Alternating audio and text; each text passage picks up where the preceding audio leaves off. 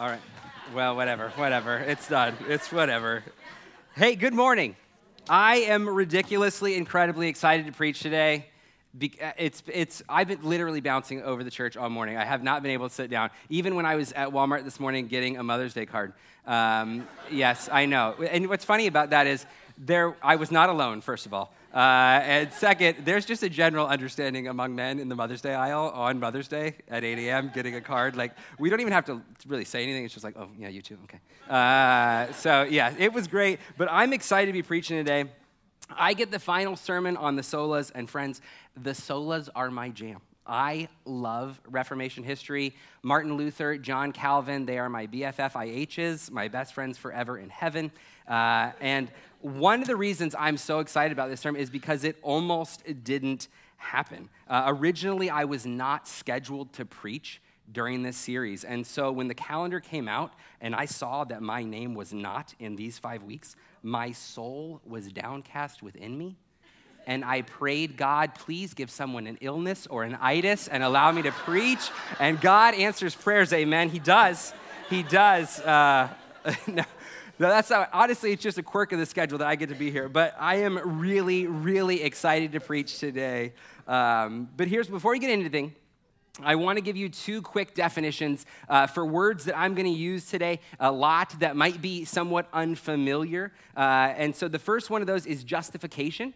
We've used this word in this series before in some of the other sermons, but justification, it's just the formal term, the, the theological term for the forgiveness of sins that allows us to be saved. We often use this word interchangeably with the word salvation or in conjunction with the word salvation. But I felt like it was important to use the formal term because any kind of research you do into the solas, this is the word they're going to use justification, the formal term for forgiveness of sins. So that's the first one. The second thing uh, that we're going to talk about, that I'll be talking about a lot today, is God's glory. Uh, and it's really presumptuous and in some ways foolish to try and define God's glory. Uh, so I'm not going to. I'm going to read you someone else's. Um, and it's from the, the definition here is from the theologian John Piper. Uh, and he writes this He writes that God's glory is the outward radiance of the intrinsic worth and beauty and greatness of his manifold perfections. So, so God's glory is the perfection that radiates out from Him like beams of light that you and I can experience. And so we can talk about the glory of God's grace. We can talk about the glory of God's justice, the glory of God's love, the glory of his forbearance. We can talk about all of those things because those are all pieces of God's perfection that radiate out from him that we can experience. So when I talk about God's glory, I'm talking about aspects of God's perfection that he has willed, that he has desired to radiate out into the world for our good.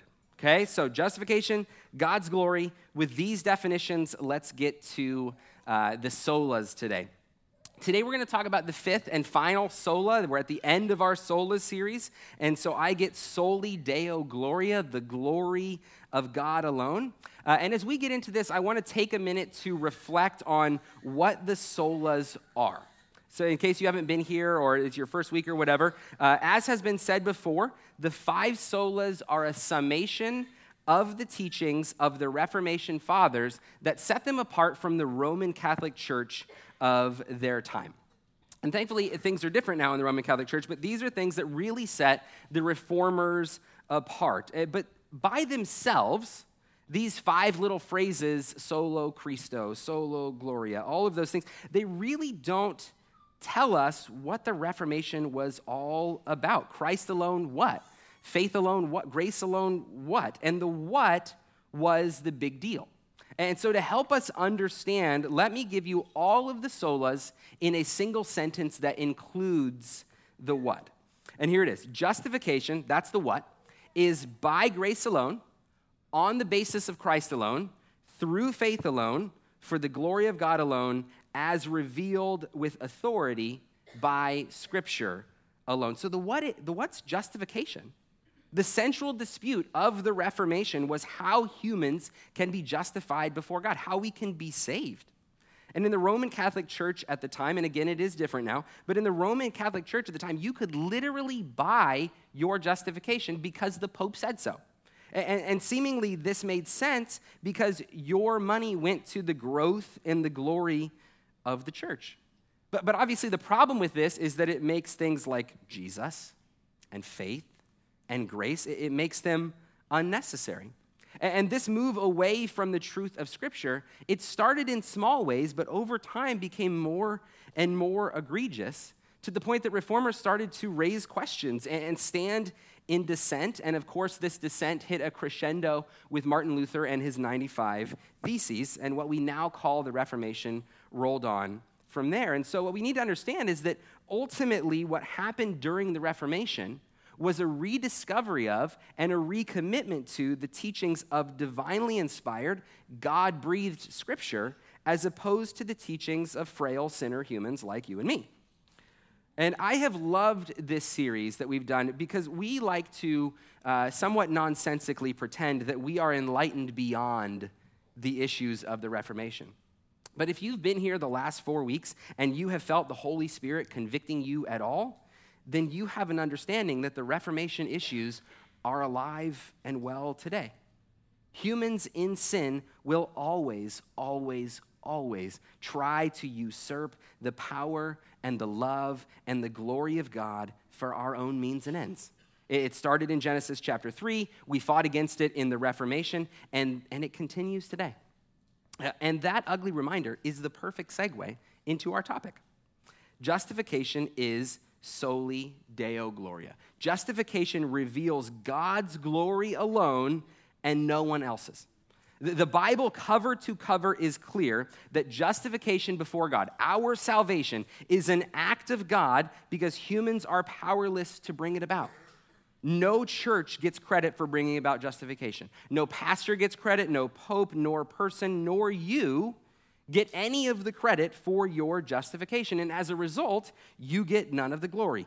God does, God alone, soli deo gloria. Justification reveals the glory of God alone. Today, we're going to wrap up this series by looking back at the previous four solas grace, faith, Jesus, Bible. And I'm going to show you that all four of those things are acts of God that we don't get any credit for, we don't get any glory for at all, because all of that belongs to God. And then when we're done, we'll talk through some applications for our lives. So, first things first. Since I'm going to use scripture a lot today, and I'm going to use scripture to illuminate all of my points, we're going to start with sola scriptura, the idea that scripture alone is the authority that reveals how we are justified before God. Does anybody know how many books are in the Bible? 66. Excellent. Good, good. You guys are on Johnny on the spot. How many authors? This one's harder. So, yeah, close 40, close to 40. Uh, traditionally, and there are debates, but traditionally we say 35 authors. So, oftentimes when we talk about the Bible, we say, well, it's 66 books written by 35 people. False. It is 66 books, and they were, there were 35 at least helpers who wrote it. But it's important to understand that the human authors of the Bible are not the origin of the Bible. Scripture very clearly tells us its origin in 2 Timothy chapter 3, verses 16 and 17, and those verses say this All scripture is God breathed and is useful for teaching, rebuking, correcting, and training in righteousness, so that the servant of God may be thoroughly equipped for every good work. So, all scripture is God breathed. Genesis through Revelation, the Bible finds its origin in God. And, and I want you to understand it is not enough to say that God inspired Scripture as if He merely influenced the authors. That is an insufficient and completely misleading description of the origin of the Bible. When we say that Scripture is the Word of God, we mean it is the literal Word of God. Its origin is within Him, its expression is through Him. Human scribes, merely vessels for the transmission of God's Word. So the Bible is the Word of God Himself, and that is why it's such a treasure for us. That's why it's so rich and deep and expressive and guiding and wonderful. That's why it tastes like honey and cuts like a sword. It is valuable, infinitely valuable, and infinitely useful precisely because it originates within God beyond those whom it is for. And also because it originates within the infinite perfection and holiness of God, it's authoritative. It's the authority. The reformers taught, and we maintain, that Scripture is the final and the sole authority for revealing how we are justified before God. And so, our question for today is who gets the glory for this? Who gets the glory for Scripture? Well, God does because it's His.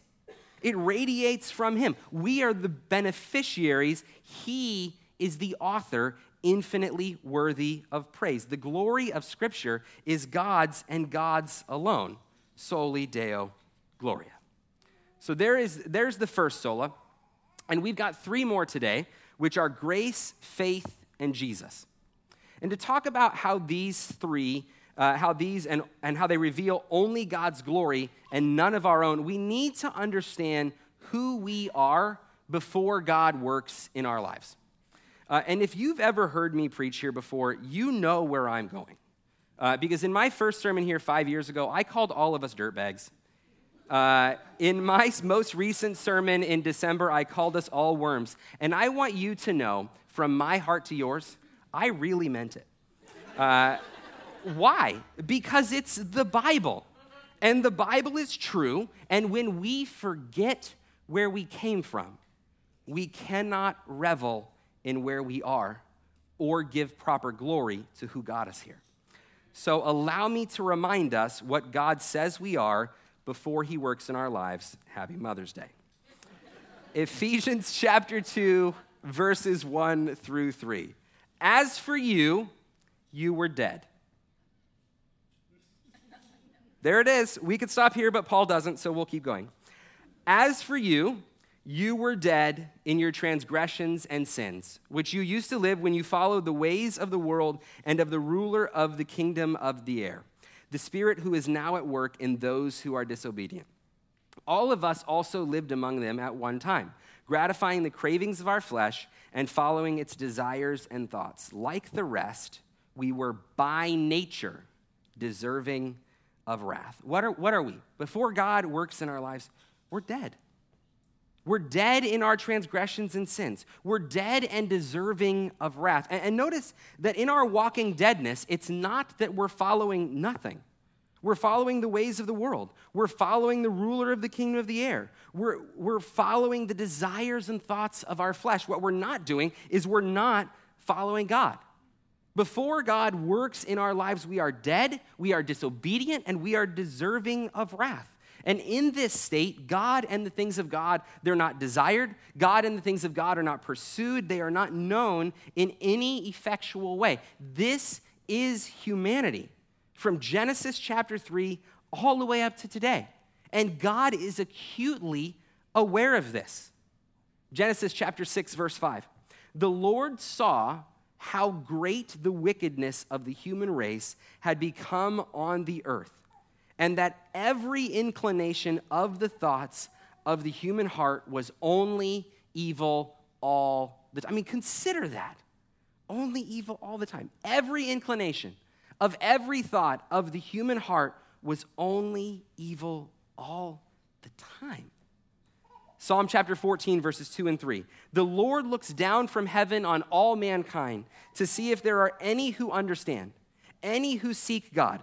All have turned away, all have become corrupt. There is no one who does good, not even one.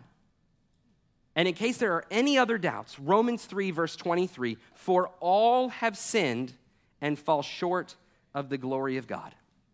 Here is the point we bring nothing of value to God to offer for our justification. Nothing. It turns out that dead people are horrible advocates for themselves because of sin, our very nature is against God. The wages of sin is death. Because of sin, we and, and, I know you all want me to talk about what comes next that changes our lives, that brought us here this morning, but not, not yet. Because we're not apt to forget grace, faith, and Jesus. What we are apt as people to do is to devalue them by forgetting that we were once nothing more than walking corpses. I want you to sit with the knowledge and remembrance of your deadness. You had no chance. You had nothing to offer. You had nothing in yourself to hope. And friends, we need a Savior. Sit with that. Ephesians chapter 2, verses 4 and 5. But because of his great love for us, God, who is rich in mercy, made us alive with Christ. Even when we were dead in transgressions, it is by grace you have been saved. That's real good. I'm going to read it again. But because of his great love for us, God, who is rich in mercy, made us alive with Christ, even when we were dead in transgressions. It is by grace you have been saved. Sola gratia. This, the assertion that we are saved by grace alone is explained here. And the explanation, it, it's not a long one. Because of God's great love, because God is rich in mercy, even when we were dead, God made us alive. That's grace. That's grace. And you know what we call it when a dead person becomes alive? We call it resurrection. Your life in Christ begins with the miracle of resurrection. Consider the fact that everyone around you right now that knows Jesus is a miracle. Do you wonder why the angels rejoice? Stop wondering. Do you wonder why we as Christians rejoice when someone say it's because it's a miracle? And how is this possible? Sola gratia. It's possible by grace alone. Why? Soli Deo Gloria, to reveal God's glory alone. We didn't do it. We couldn't do it. We were dead. The Bible is very clear about that. We didn't do it. Because we didn't do it, we don't get the credit. And we sure don't get the glory. God does. Because God's perfect grace is a radiance of God's perfect glory, and justification is Soli Deo Gloria, for the glory of God alone. Ephesians 2, verses 6 and 7. And God raised us up with Christ and seated us with him in the heavenly realms in Christ Jesus, in order that in the coming ages he might show the incomparable riches of his grace. I love that phrase. He might show the incomparable riches of his grace expressed in his kindness to us in Christ Jesus. Solo Christo. The assertion that we are saved by the work of Christ alone. We, we see through these verses that the incomparable riches of God's grace are expressed through his kindness to us in Christ Jesus. So God's grace alone is expressed in his kindness to us in Jesus alone. To help us understand this a little bit more, Romans puts it this way in Romans chapter 3, verses 23 through the first part of 25, that says, For all have sinned and fall short of the glory of God and all are justified freely by his grace through the redemption that came by Christ Jesus.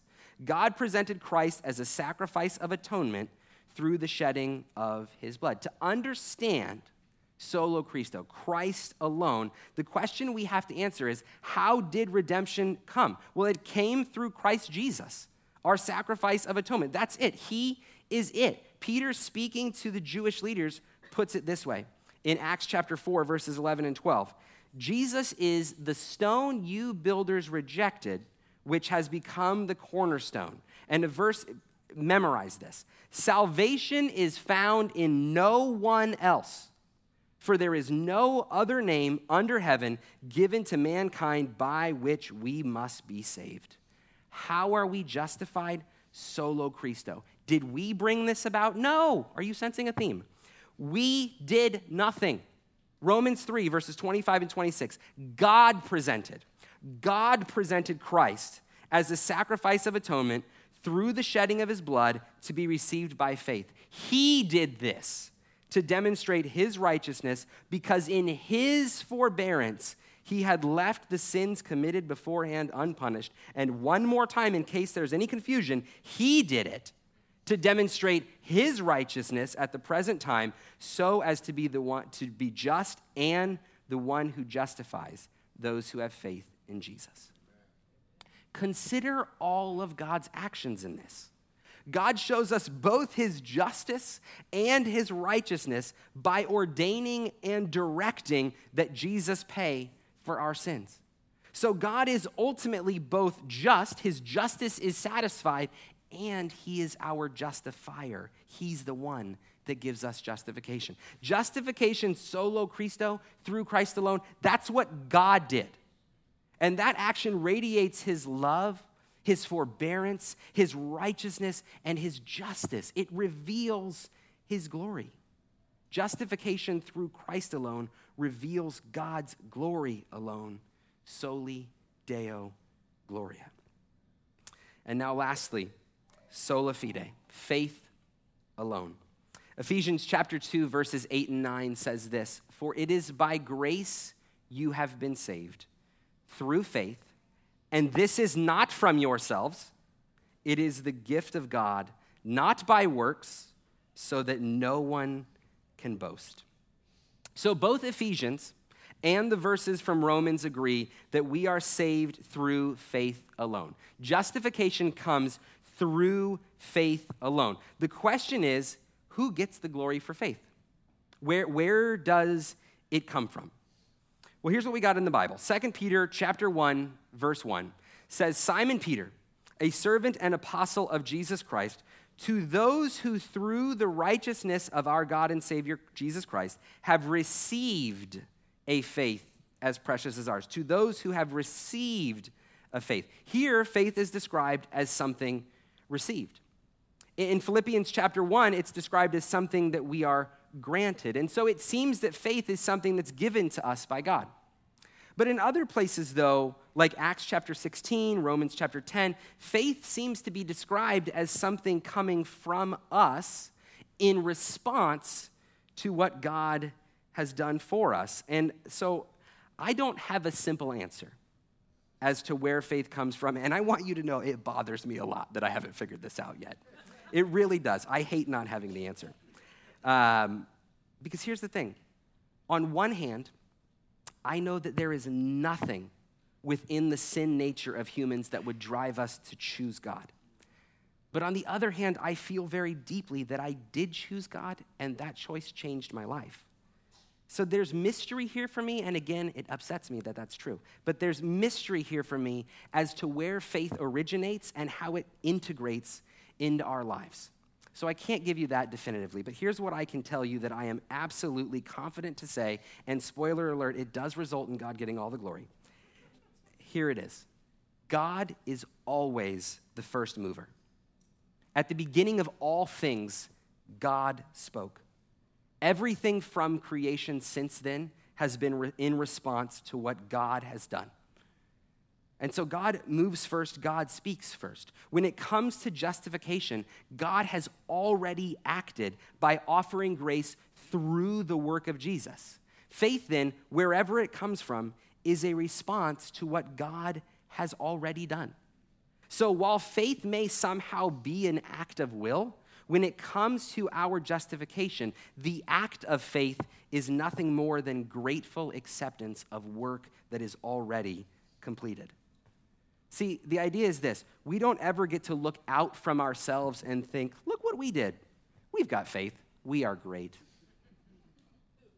Our need for faith is the evidence of the opposite of that. We are alive in Christ because of God and his desire to radiate his glory into the world.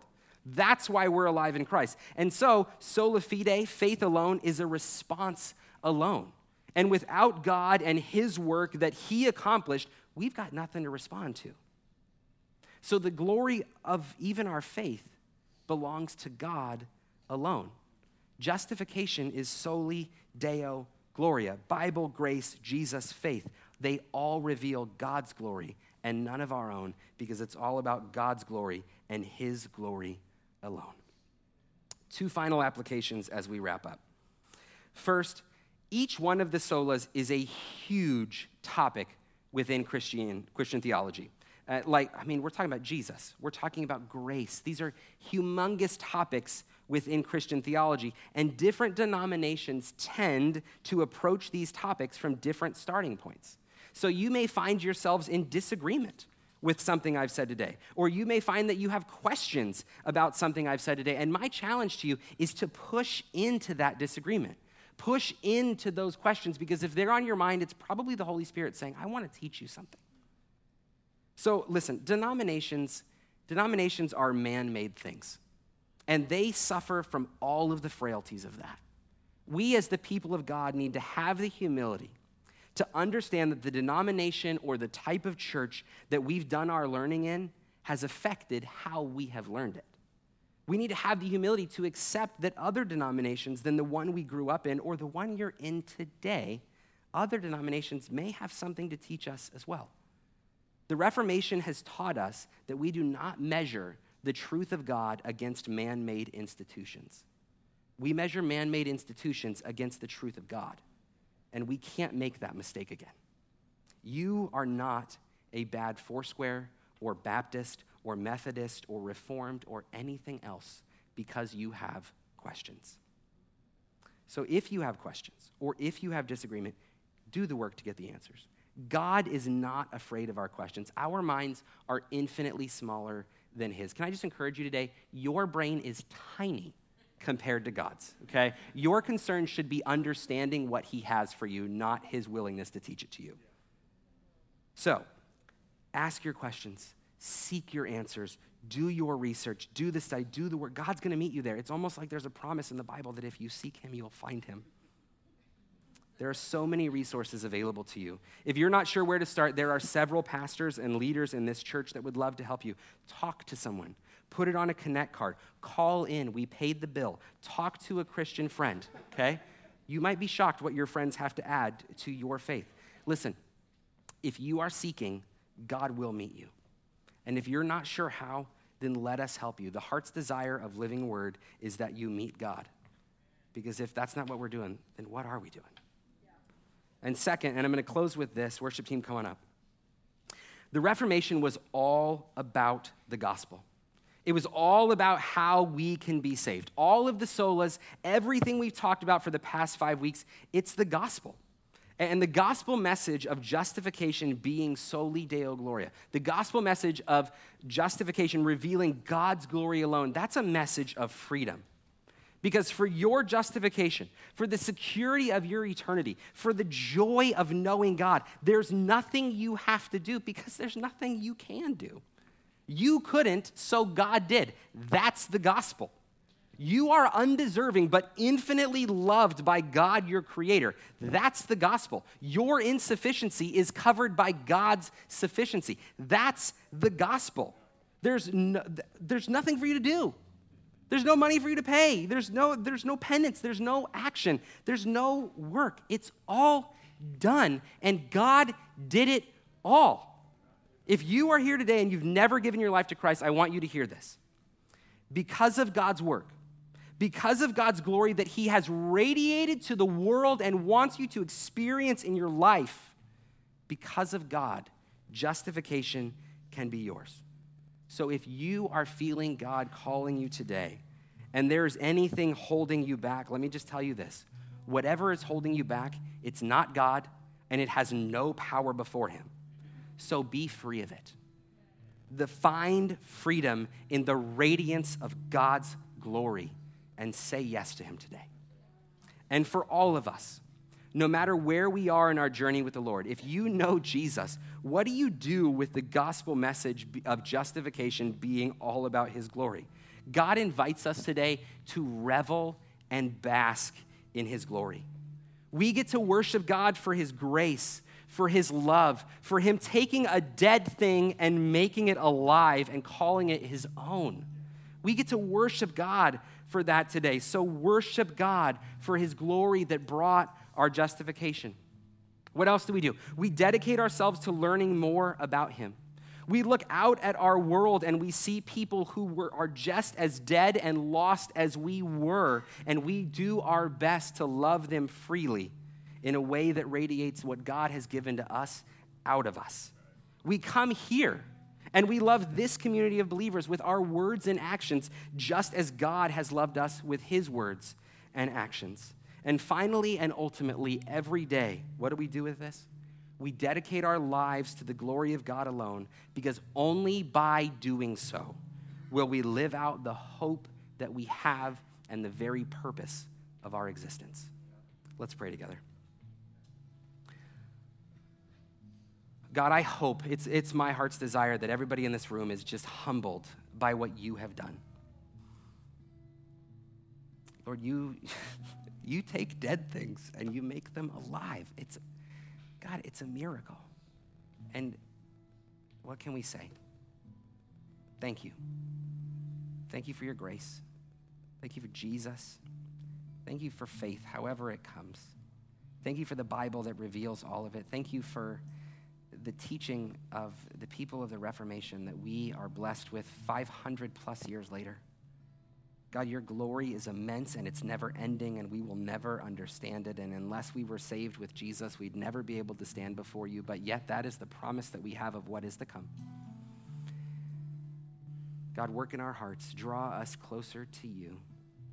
And anybody here that needs to say yes, may they say yes in Jesus Christ and be free. We pray this in the name of Jesus. Amen. Let's stand and sing together.